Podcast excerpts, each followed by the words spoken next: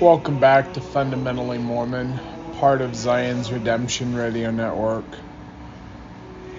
Today we're going to be covering chapter 16 of Reincarnation, pages 136 to 143. The title of the chapter is called The Second Death.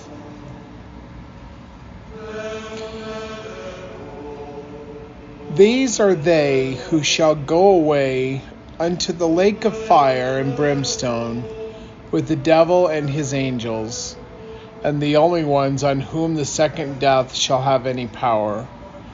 Doctrine and Covenants, section 76, verses 36 and 37.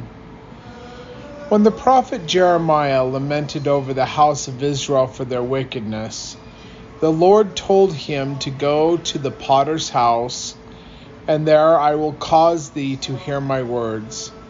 Jeremiah chapter 18, verse 2. Jeremiah, or in Hebrew, Yeremiyahu, obeyed the Lord and observed the potter at work. And the vessel that he, the potter, made of clay was mar- marred in the hands of the potter so he made it again another vessel, as seemed good to the potter to make it. Then the word of the Lord came to me, saying, O house of Israel, cannot I do with you as this potter, saith the Lord? Behold, as the clay is in the potter's hand, so you are in my hand, O house of Israel. Jeremiah chapter 18, verses 4 through 6. This passage has been used by reincarnationalists to support their belief, but let's take a closer look at what these verses, uh, verses 4 to 6, really mean by continuing to read in Jeremiah chapter 18. The following five verses from 7 to 11 explain what the Lord was trying to teach Jeremiah. If a nation, represented by the clay, was evil, the marred vessel, but turned from their evil ways, forming the new and better vessel, then the Lord will repent of the evil that he thought to do unto them Jeremiah chapter 18, verse 8, and we're on page 137 at 9%. And the Lord told Jeremiah to speak to the man, the men of, of Judah, saying, Behold, I am I frame evil against you, and devise an, a device against you, and return ye now every one from his evil way, and make your ways and do good do and your doings good. Verse 11. Here the par- parallel becomes clear. Changing the Israelites from bad to good is the same as changing the vessel from a defective one to a better one. It should be kept in mind that this potter, or the clay analogy, was given as an important lesson that the Lord was trying to teach Jeremiah regarding the inhabitants of Jerusalem. That the Lord could destroy them in their city if they continued in their wickedness, just like the potter could destroy the marred vessel, but that he did have the power to change and mold them into something better as the potter did with the clay in making another more pleasing vessel. Heber C. Kimball, himself a potter for over 10 years, often used the familiar phrase in the preaching of the gospel and advised that we should become in the hands of the Lord as clay in the hands of the potter, to become malleable, passive, and obedient. An example of this is Apostle Kimball's conference address on October 9, 1852, wherein he instructed the saints to temper ourselves according to the gospel of Jesus Christ. Journal of Discourses, Volume 1, page 160. He refers to the above passage in Jeremiah and sheds further light upon it. Quote, Supposing I have a lump of clay which I put upon my wheel, out, out of which clay I want to make a jug. I have to turn it into turn it into as many as 50 or 100 shapes before I get into the jug. How many shapes do you suppose? I think that's a typo. How many shapes do you suppose you are put into before you become saints or before you become perfected and sanctified and enter into the celestial glory of God? You have got to be like the clay in the potter's hands.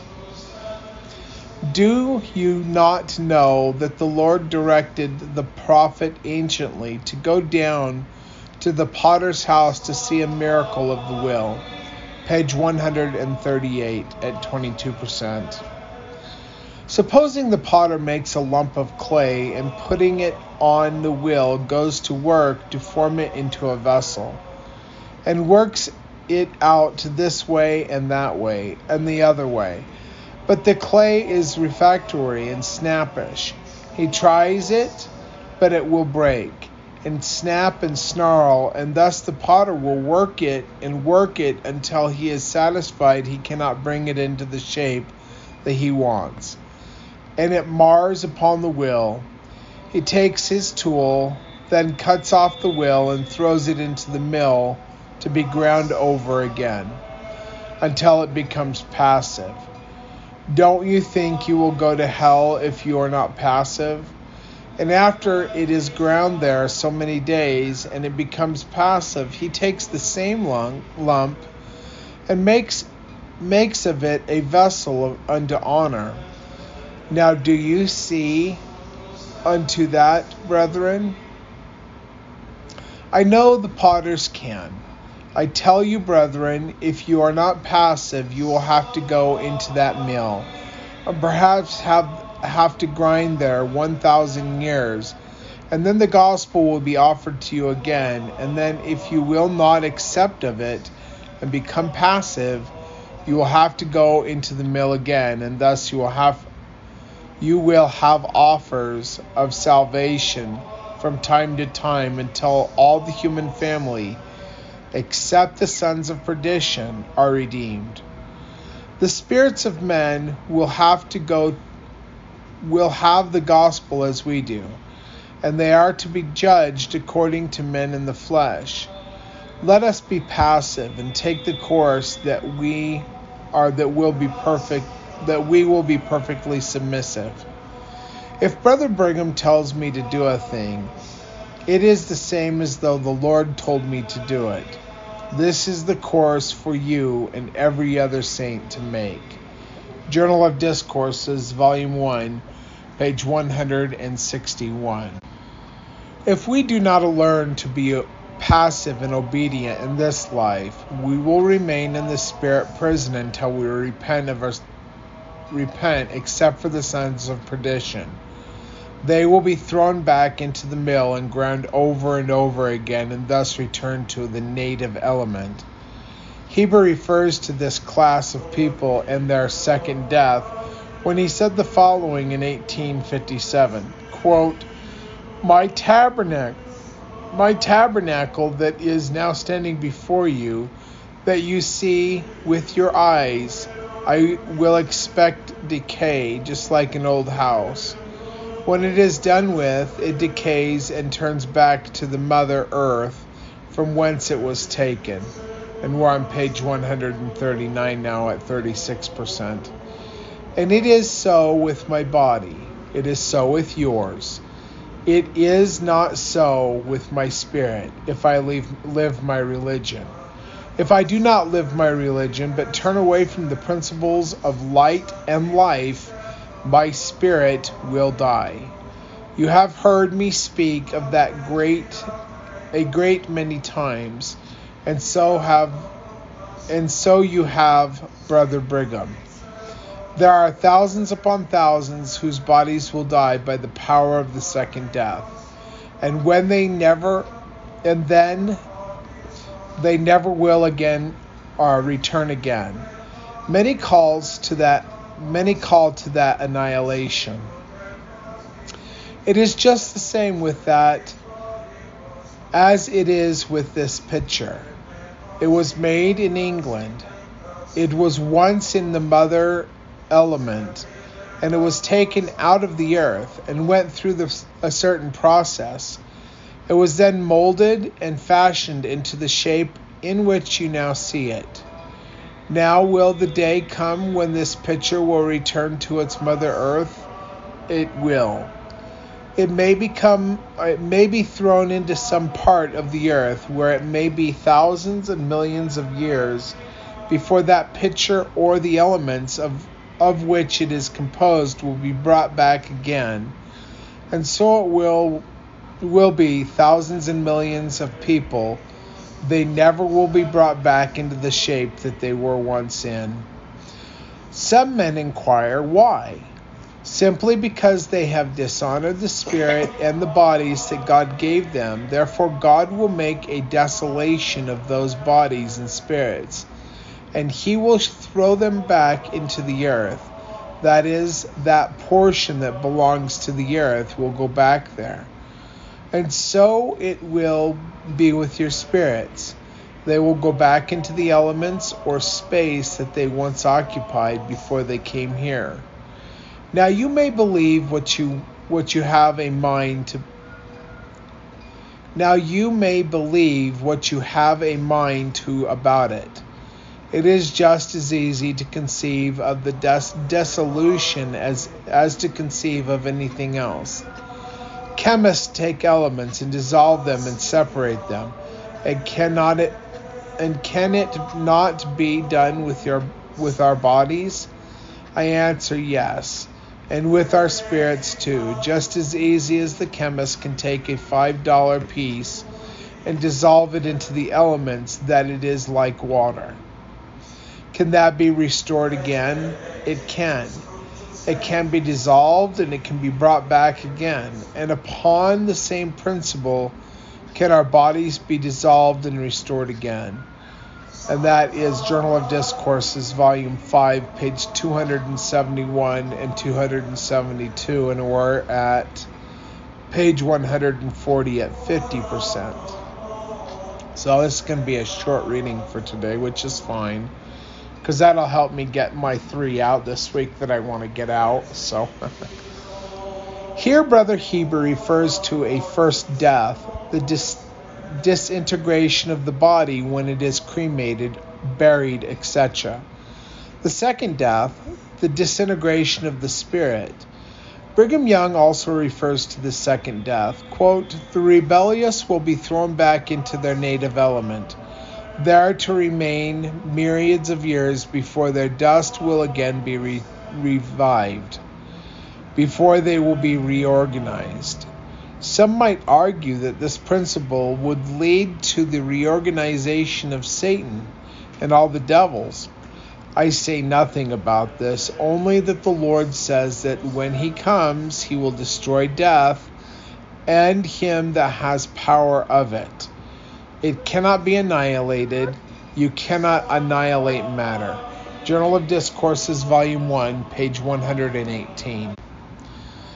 The story of the potter and clay can refer to the principle of remolding one's character or refashioning the body and the spirit, the later being termed as the second death. Some will be converted and remolded in their character and beliefs in this life or in the spirit world. But those who are not must be remolded in body and spirit, similar to aluminum cans that are melted together and then reused as more cans or some other articles. The following three quotes from Joseph F. Smith, Brigham Young, and Erastus Snow further describe the difference between the first and second deaths. While the sons of perdition, men who had once been in possession of the light and truth, but who turn away from it and deny the Lord, putting him to an open shame, as the Jews did when they crucified him and said, Let his blood be upon us and our children.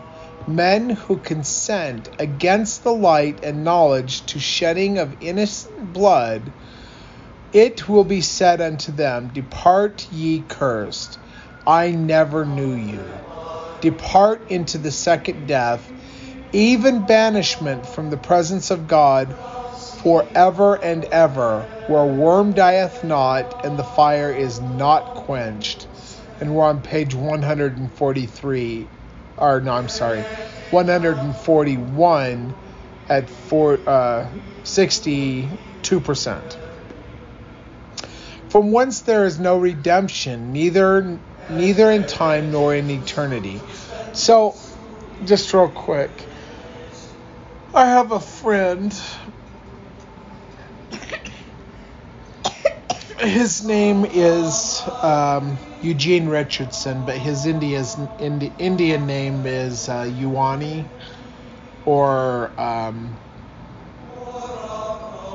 I can't remember what his Buzzard something. I don't know. His Indian name is Buzzard Bear, I think. I'm not sure.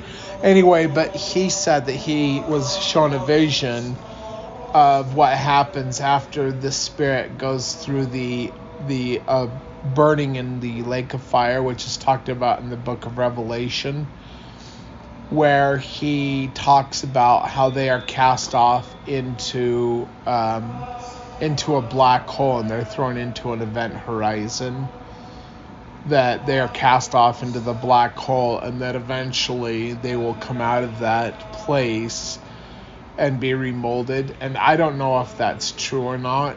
Um, it's just an interesting thing that he said that he was shown by God. And uh, I don't know, he's got a lot of interesting things. He actually has had a lot of the same revelations that I've had before I knew him. And um, he's been shown a lot of the same things, but I haven't been shown that personally, but he has. So I just wanted to interject that. Um, Brigham Young may, may not have known. I don't think he knew about black holes. But it doesn't matter. I mean, like, if we're not going to go there, then I don't know if it really matters to us. But one of the things that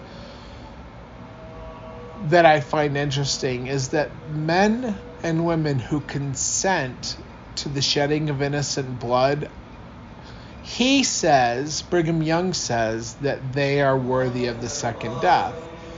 Now, I don't know what to think about that. I haven't received revelation of that concern uh, concerning that either way.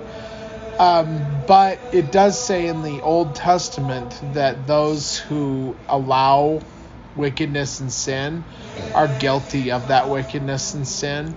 So, under that principle, allowing the shedding of innocent blood and like consenting to it or just allowing it and not standing standing up against it um, is the same as that principle is if you allow wickedness and abomination and you don't stand up against it that you're worthy you're uh, you're guilty of that sin even though you may not be committing it. And it just makes me think of, of all of the millions of babies who have been murdered in the womb and that so many of us just turn a blind eye to it and that we don't say anything or do anything. Um, a lot of us among the the restoration we think that it's okay for some reason because uh, because some leader has said a thing about it. And um, I don't know what to think about that. If if there's a chance that that the baby can be born, then I think that the baby should be born. If there's a chance that the baby can survive the birth, then then every opportunity to that little baby should be, in my opinion, given to it uh, and hopefully neonatal will be able to bring it through the hard phases of maybe an early birth or maybe um, you know there's deformities or whatnot but but every minute of life is valuable Now, I say that as a man who has lost two babies. My daughter, who would be, I think, two right now, she, my wife, went into early uh, labor and she was in the hospital for a month. They were trying to stop the labor.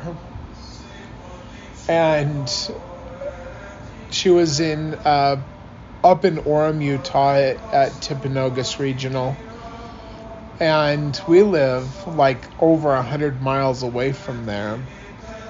And um, my wife and I have five kids. And at the time, we had a, a two year old or one year old at home and uh, we got help from from local people here that we're friends with, but we did not get help from my family. Which is one of the reasons I don't talk to my family anymore, especially my mom, because she only lives 45 miles away from here. And she doesn't have a job, and her home is paid off because my grandparents gave her an inheritance and um, she just refused to help out. But anyway, so um, and there's a lot of other things my mom has done uh, in the past that just that was the breaking point for me. I I said I asked her to help and she wouldn't, and then I told her if she doesn't help, then then the same thing that that happened to my dad is to happen to her. In that, I haven't spoken to my own dad, my biological dad, since 2006. And I refuse to. And he doesn't care. And he never did care. He left when I was three. Um, every time they would find him to pay child support, he would just move or get a uh, get an uh, like a job under the table or whatever and he never cared cared at all about taking care of me or my two sisters who were his kids and um, anyway but my mom i haven't spoken to her in two years i think but i don't know why i got off onto that topic but um, we dealt with having our baby live for 13 hours, go through an extremely difficult birth. My wife was hurt really bad in giving uh, giving birth to this this child uh, because of a really messed up C-section because it was an emergency. The way it all happened, I, I, won't go into details, but it was a mess. Anyway, but um, but we we did everything that we could to keep that baby here, and my wife could have died. But life is valuable. It is very valuable. Every single life is valuable. And like when we consent, or we don't stand up against the wicked evils of murdering babies, the most innocent of all in the womb, then I wonder if we're consenting to that. But I don't know. Like, I don't think that, like, Brigham Young in his quote, like, I'm pretty sure he would say that we're all guilty of perdition or to become perdition or the, the children of perdition, whatever. But I don't think that personally, now this is not revelation, this is my opinion. I think that in order to become perdition, you have to have received revelation and confirmation of the Holy Spirit that you know that God lives or that Joseph Smith was a prophet or that Jesus Christ is the Savior and then reject it.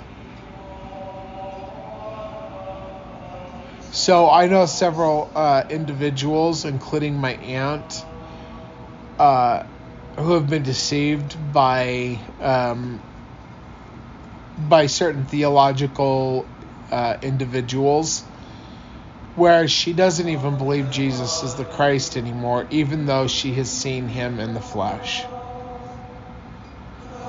Now, it's sons of perdition, but she's rejected the light completely. Uh, and it's partly because God asked her to do certain things and she refused to do them. So there was also a man who saw Jesus Christ face to face and who saw the Father place his hands upon my head, and he was a witness of that. He's the only one who saw it. And God instructed him to do some very hard things. It wasn't me. God went to him directly. I didn't get revelation for him, but he gave me the revelation that he received. And he refused to do the things which God asked him to do because they were hard. And and now he's I don't even know where he is like I know he's in Ashland, Kentucky, or that area, and he's trying to be a minister of something or other. But like people who have had a strong witness. So I'm recording this for the podcast, and uh, somebody knocked on my door, and it's a little bit later, but um, apparently somebody slid off the road uh, between our property and the other property that's like I don't know eight or nine hundred yards down the road, and um, I guess there was two cars and one of them slid off the road. It's pretty icy out there, and they uh, they asked if they could park on my property so that they could wait for a tow truck to come to pull them out of the ditch. Nobody's hurt uh, and the people that were in the one car got into the other car, uh, so they're fine. But anyway, yeah, that just happened, and it uh, completely wrecked my train of thought. um, so, anyway, whatever I was talking about, um, I was well, I know what I was talking about. I was talking about um, the murder of innocence, and um,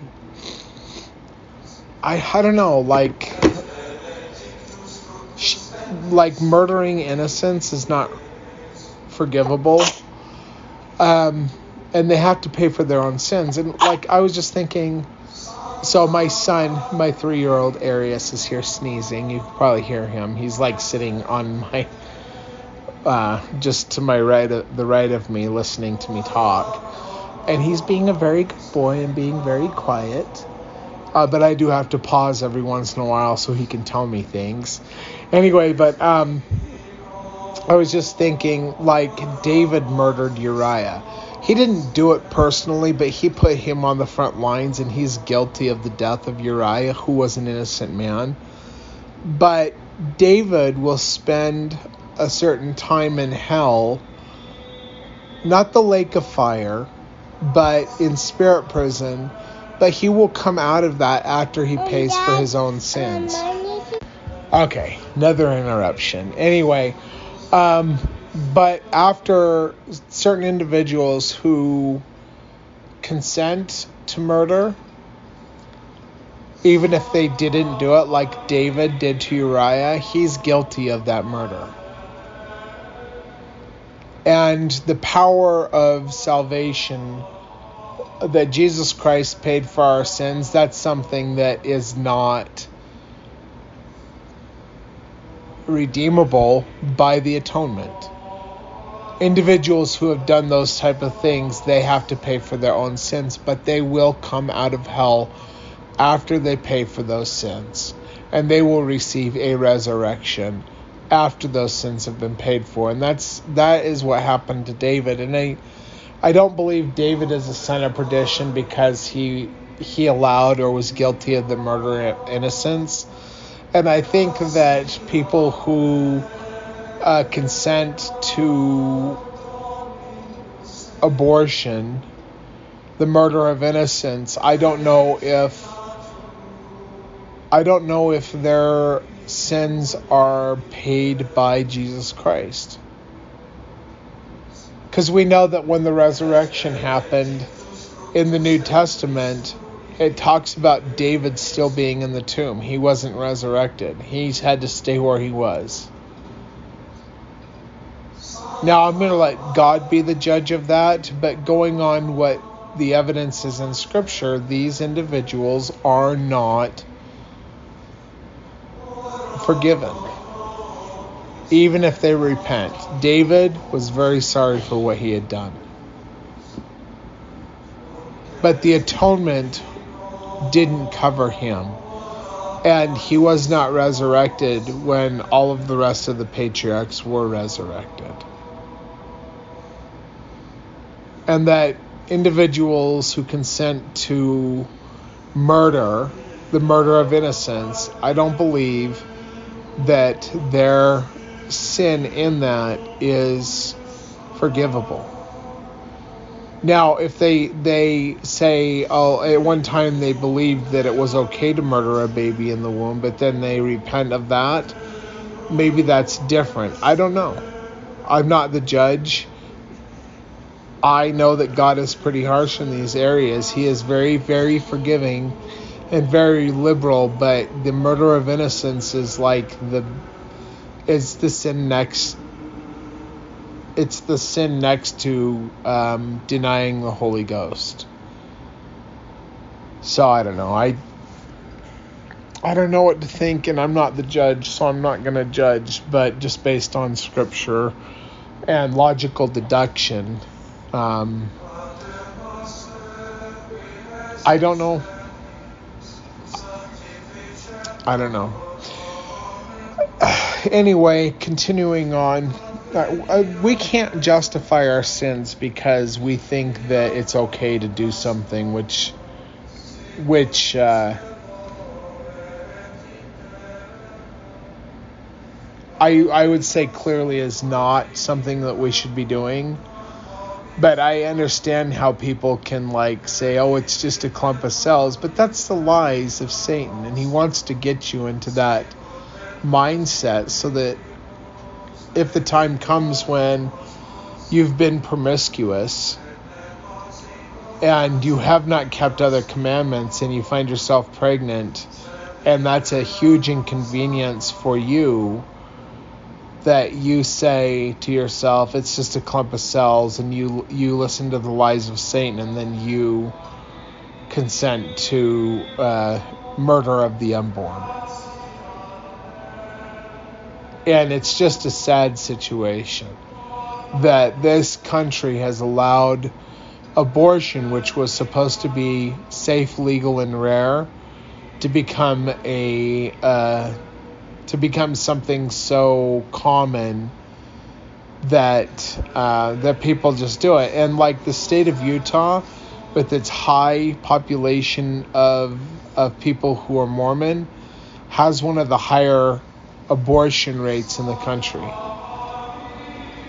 Uh, at least according to some of the statistics that I've seen. So it's just sad that people that have had so much light turn away from that light because of convenience. Anyway, continuing on. Herein is the difference between the second and first death. Herein, men became spiritually dead from what the first death he may be redeemed by the blood of Christ through obedience to have the laws and ordinances of the gospel, but here the second death. But from the second death there is no redemption at all. Joseph F. Smith, Journal of Discourses, Volume 21, verse 12. There is no plan, no device, no possible way in which we can get rid of Mormonism.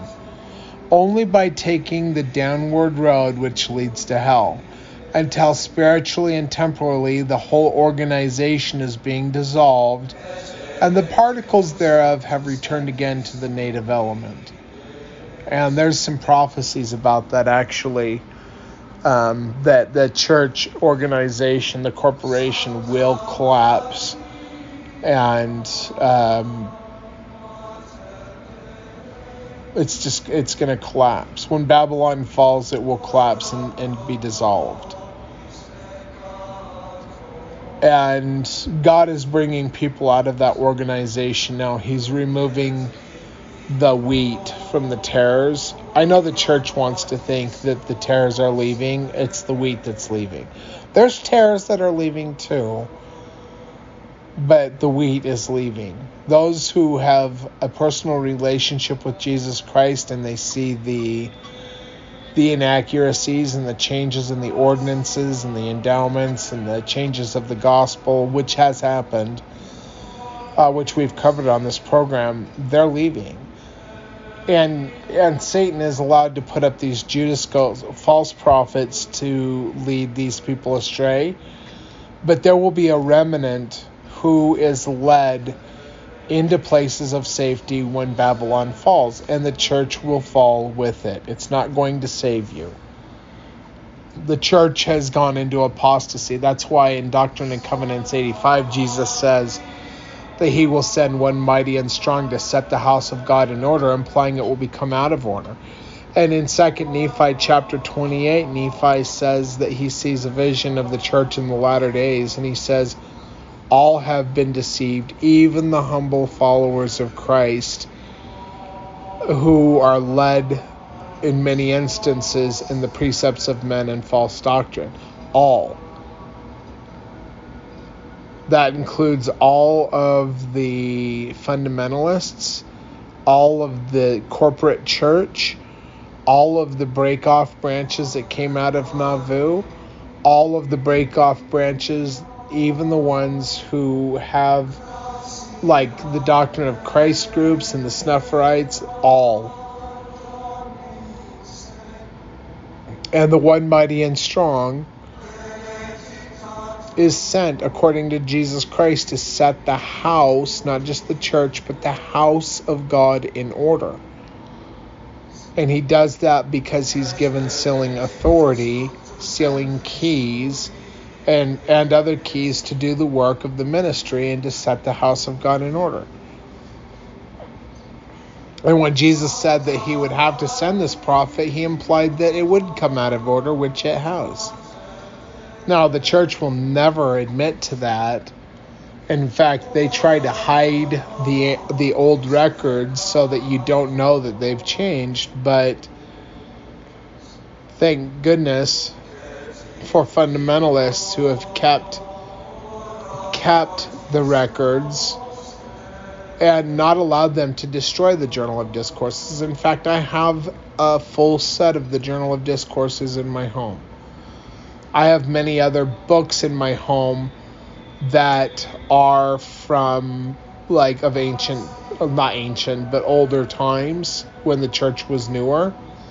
I have two Book of Mormons from uh, 1906, which are the Parley P. Pratt edition. But by that time, there had already been changes made, even at that time. And the church wants to say they haven't changed, but they have they have changed so much. It's not the same church that Jesus or that Jesus sent Joseph Smith to restore. And it is out of order. It's out of order.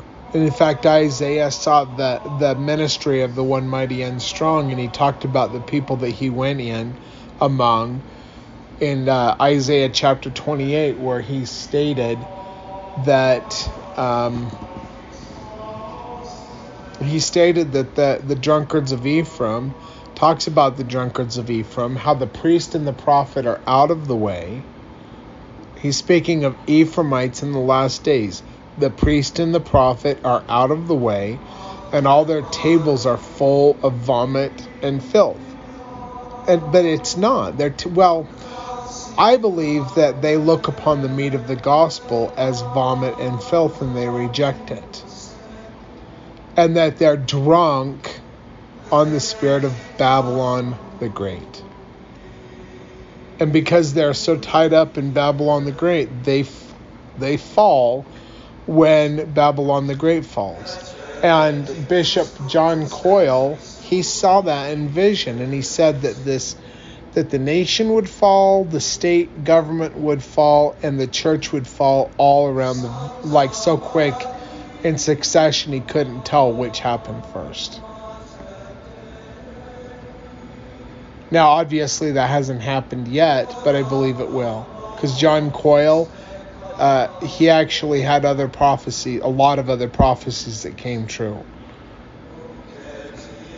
And it's been a while since I've gone through his books, but I think that um, I think I did go through them all on my old podcast, The Kingdom of God or Nothing, but somebody hacked all of that, so we don't. I don't have that information anymore. I'd have to go back over it. But you can find uh, books about the Dream Mine and John Koyle's prophecies at ogdenkraut.com where I read this stuff. And a link in the description of this podcast, whether it's Zion's Redemption Radio Network on iTunes or at blogtalkradio.com forward slash fundamentally Mormon, you will find a link. It says down at the bottom, I'll put a link. It'll say uh, read other books on restoration theology.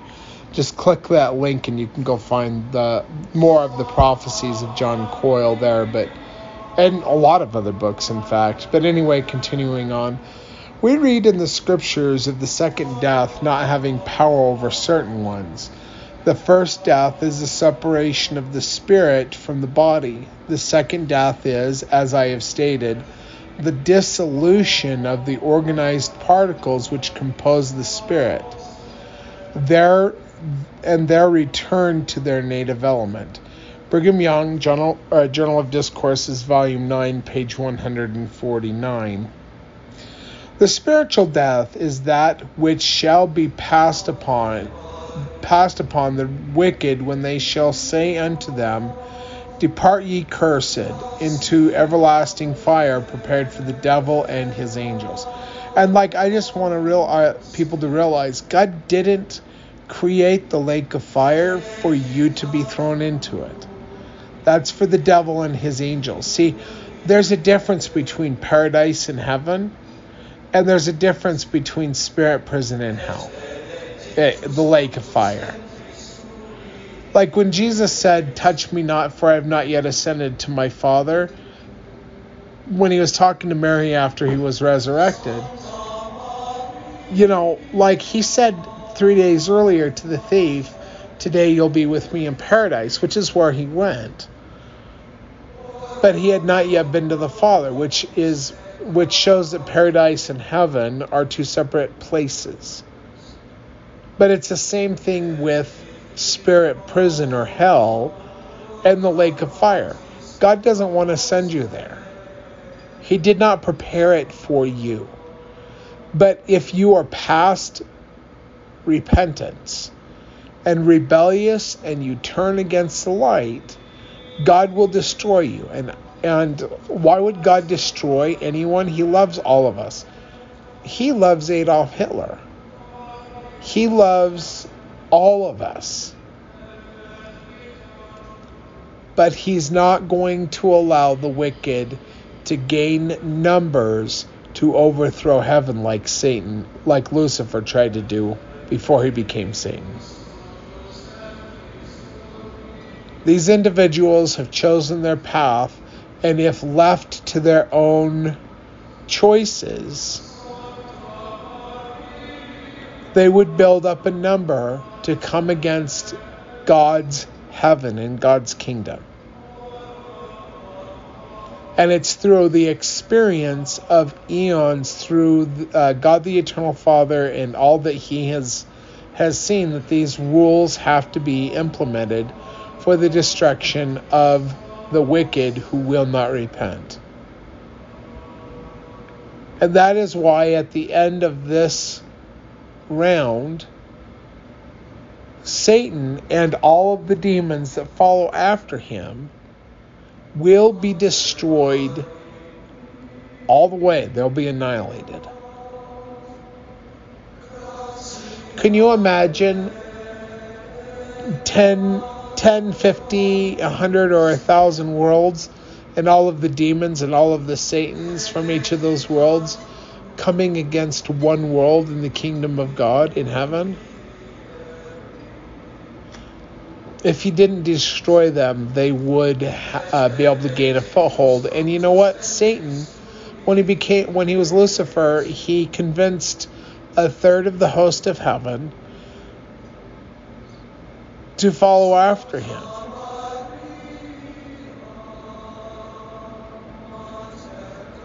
He could have upset the whole thing if he had more power and more numbers. So God destroys these individuals. Anyway, continuing on, I understand that the second death is a spiritual death. Is it meant that the spirit shall die? Each of you each of you can draw your own conclusions as well as I. Your traditions may be such that your thoughts do not run in the same channel with, with mine in this respect. But I can conceive of no other spiritual death than dissolution. he didn't know. He didn't understand. Uh, what I was shown is that eventually the spirit that is not sealed a man to the woman and a woman to the man does eventually grow old and die, but that's not the that's not through the lake of fire. That when we were intelligence, before the intelligence becomes self aware that we are masculine and feminine, and when the intelligence becomes self aware, the masculine energies and the feminine energies separate and you have a male and a, and a female spirit. But that at that point is the beginning of the spirit. Now the intelligence is eternal, but the spirit has a beginning, and it can have an end. And the reason why the man cannot be in the presence of God without the woman and the woman without the man is because in order to stop the progression and gain an eternal life, you must the man and the woman must be sealed by the Holy Spirit of promise. They must be sealed to each other and then sealed to their file leader, which is Jesus Christ or the Father. A sealing together without the other sealing is of no use and is invalid. That's why it's sad that the church did away with the law of adoption in the 1890s. That they didn't understand it because they had turned so far from the truth that God gave them strong delusion because they believed the lie that it wasn't that important, so they received strong delusion that they might be damned. See, when you don't take the light that God gives you and you reject it, God pulls it all back from you. Now you can repent and walk back in the light, and God will slowly give you more back. But if you reject the gospel or you, you reject certain principles of the gospel, God can take it from you. And I believe that God took it from them. So they didn't understand what the law of adoption was in the 1890s with Wilford Woodruff. He says, I don't know. Like everybody's talking about these things and who knows, whatever. I believe that that, lo- that knowledge was lost. The same thing with other knowledge that was once taught in the early church, which is not taught now. But I digress. Or maybe I ingress, or whatever. I'm going to start reading again. I understand when applied to the mortal tabernacle, it alludes to the dissolu- dissolution of that tabernacle. It ceases to act in its function, being dissolved to return to its native element. I conceive that the same term is applicable to the Spirit in like manner, whether it be dissolution or whether it be an eternal preservation of that spirit in a state of torment and misery, which I do not admit one thing is certain that the hope of redemption and eternal life is passed forever from those who are subject to the second death. And we're on page 142 at 76%. I understand this to be a curse upon those who give themselves up altogether to work wickedness and abominations, who have sinned so far that they have no longer any part in life. They have sinned that sin which is unto death, for which there is no redemption or forgiveness in this world, nor in the world to come. The Savior says, Fear not him that is able to destroy the body only, but rather fear him that is able to destroy both soul and body in hell. Hell may be an may be an ant,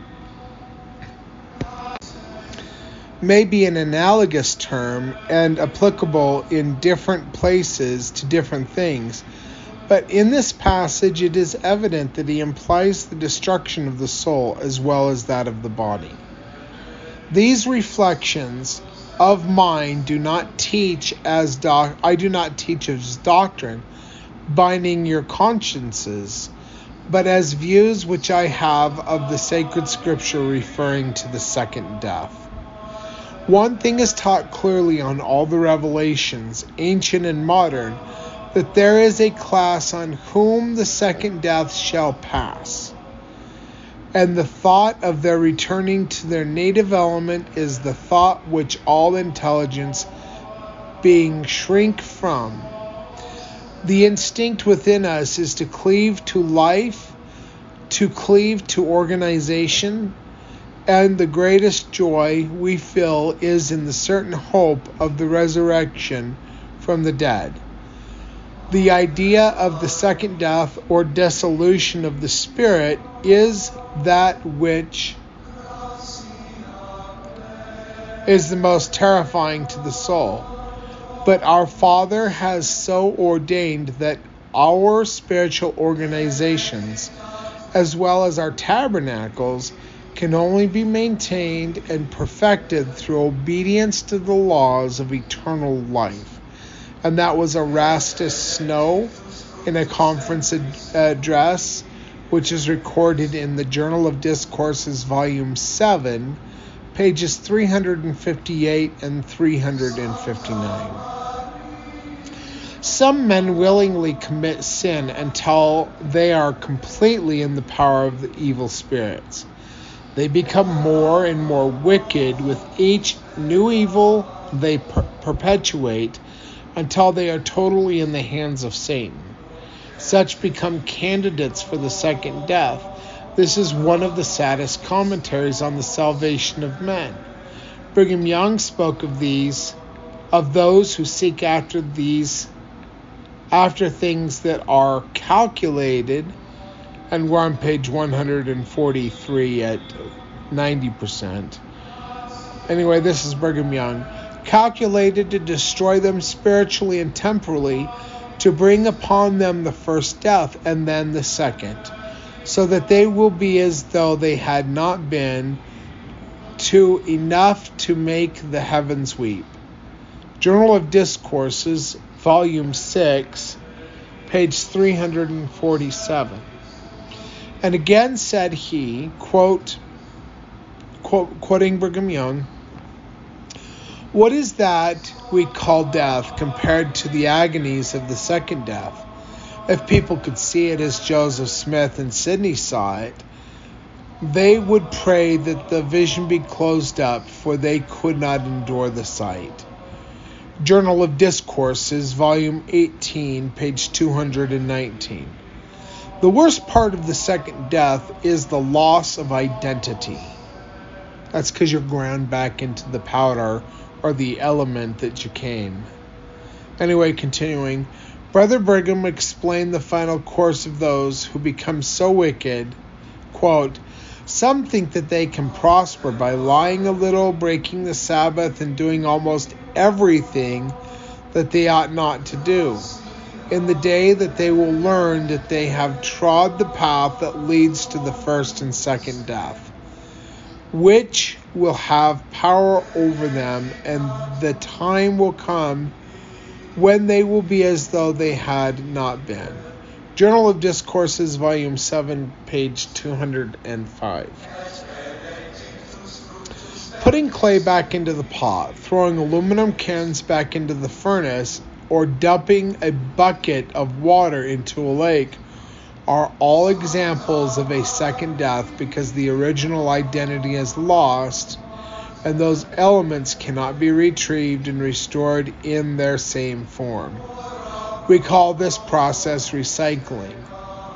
According to these interpretations by Heber C. Kimball and Brigham Young, it is possible to support a belief that those who experience a second death will ever be born again into mortality with their original identity. So that's the end of the reading of that chapter, chapter 16, talking about the second death. When we come back on the next program, we're going to be reading chapter 17, the final judgment. So, anyway, um, I'll see if I can get that one out today. Hopefully, that'll be the third one for this week.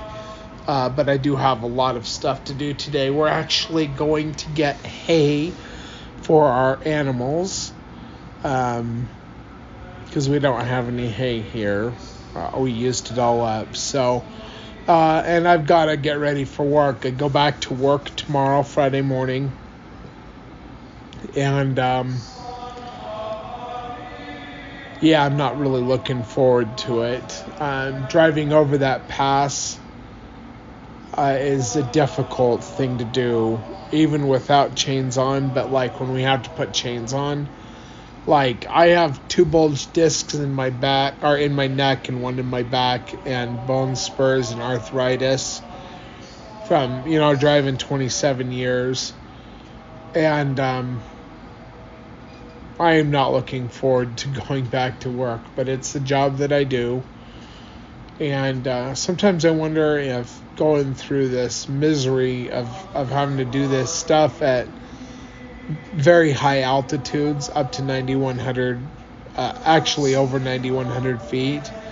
I wonder if God is trying to prepare me to be strong in the winter or something. I don't know. Anyway, but that's what's going on. Uh, Friday, Saturday, Sunday, and Monday, I will be working. I will recover on Tuesday, and then hopefully Wednesday, Thursday, and Friday I will be able to do more programs, uh, cover one to three more chapters next week. So, anyway, thank you for listening, everyone. Take care. God bless, and goodbye.